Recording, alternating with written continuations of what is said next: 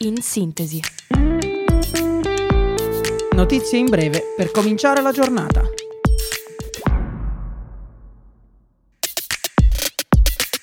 Buongiorno a tutti e ben ritrovati da Radio Yulm. Io sono Francesca e questo è In Sintesi. Ecco le principali notizie di oggi, martedì 31 ottobre 2023. Nuova notte di scontri tra esercito israeliano e Hamas. Le forze armate di Israele hanno ucciso molti miliziani palestinesi e altri quattro capi di Hamas. Le operazioni militari di terra si stanno espandendo. Nel frattempo, gli Stati Uniti negano l'invio di truppe, ma insistono sull'importanza di garantire i beni di prima necessità alla popolazione. Hamas ha divulgato il video di tre ostaggi che chiedono a Netanyahu un accordo per il loro rilascio, in cambio della liberazione dei detenuti palestinesi. Gli ostaggi incolpano il premier del disastro del 7 ottobre. Le autorità russe hanno reso noto l'assalto, avvenuto nel Dagestan, a un aereo proveniente da Israele.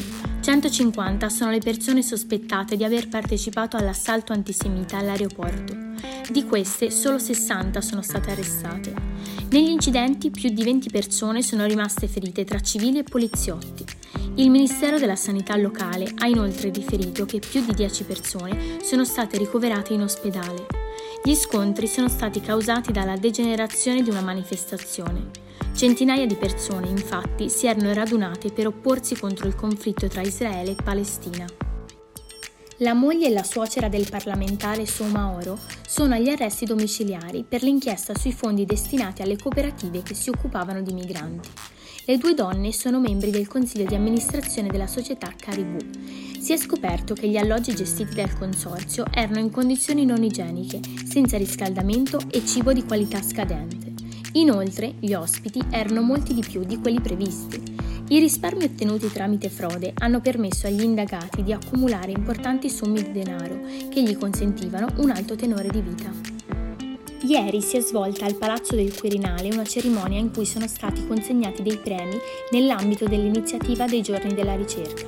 Il Presidente della Repubblica, Sergio Mattarella, ha consegnato a Mara Venier il premio AIRC Credere nella ricerca, questo riconoscimento, spiega il capo dello Stato, è dato dall'impegno continuativo per la ricerca contro il cancro della conduttrice con le sue trasmissioni televisive. La ricerca è stata il motore primo del progresso dell'umanità. Queste le parole del Presidente. Si è concluso sabato il Sinodo dei Vescovi convocato ormai più di due anni fa da Papa Francesco. L'obiettivo è quello di attuare una riforma della Chiesa, L'assemblea si è conclusa con l'approvazione di un testo di proposte di 42 pagine. Il Papa ha chiesto che entro un anno venga pubblicata una ricerca sulla possibilità per le donne di diventare diaconi, definendo urgente la garanzia di una più piena partecipazione delle donne nelle posizioni di governo della Chiesa. Infine, nonostante l'avvicinamento del pontefice alla comunità LGBTQ, il Sinodo si è tirato indietro riguardo all'accoglienza dei cattolici facenti parte di tale comunità. Eccomi a scriverti per ringraziarti per il percorso che abbiamo fatto.